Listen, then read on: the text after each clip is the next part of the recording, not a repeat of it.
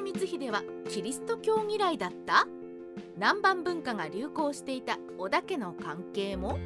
戦国時代は多くの宣教師が来日したことがきっかけとなり日本にキリスト教が普及した時代で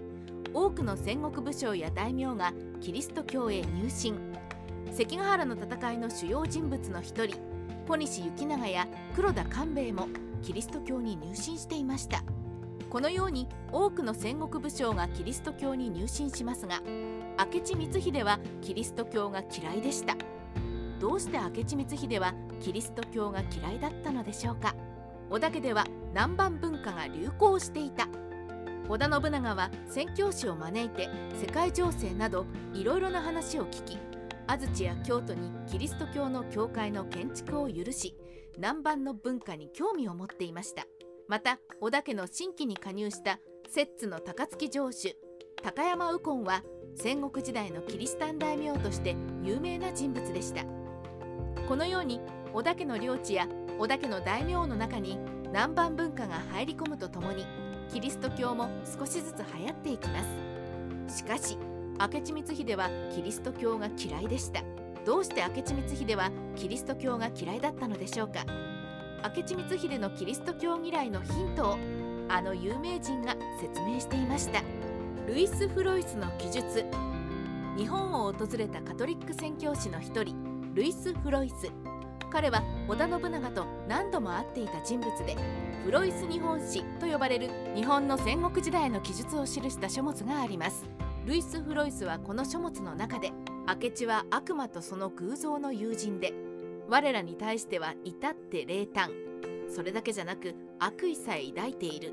デウスのことについて何の愛情も有していないことが分かったから今後どのようになるか全くわからないと記載しています。ルイス・フロイスが示している悪魔とその偶像というのは日本の仏教悪魔と大仏偶像を指しています。この記述から明智光秀がキリスト教や南蛮文化に対してあまりいい感情を持っていなかったもしくはキリスト教が嫌いだったことが伺えると思います。他にも明智光秀がキリスト教や南蛮文化が嫌いな理由を探ってみたいと思います。明智軍団はキリスト教が嫌い。明智光秀は軍事政治に優れた才能を持った人物です。その少佐として明智光秀は近江州丹波州山城州細川藤孝筒井純慶など多くの大名を部下として動かしています。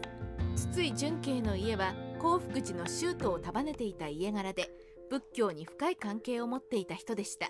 また細川藤孝は茶道華道などを治めた文化人で戦国時代における一流の教養人です。彼らはキリスト教と言われるわけのわからない宗教や南蛮文化に対してあまりいい感情を抱いていませんでした。そのため明智光秀も彼らと同じようにキリスト教や南蛮文化にいい感情を持っていなかったと思われます。ここで一つ妄想してみましょう。もし明智光秀がキリスト教に入信したらどうなったのでしょうか。明智光秀の軍団が崩壊。もし明智光秀がキリスト教に入信したらどうなったのでしょうか？明智光秀がキリスト教に入信したら光秀率いる軍団は崩壊することになり織田信長から織田家を追放されていたかもしれません。光秀がキリスト教に入信しただけでどうしてそのような事態になるのでしょうか？キリスト教のせいで崩壊した戦国大名。九州の大友家の当主大友宗麟は自らキリスト教に入信。大友宗麟はキリスト教の国を作るため九州各地に領土を拡大した後寺院をぶっ壊したり国内にキリスト教の習慣を植えていきます。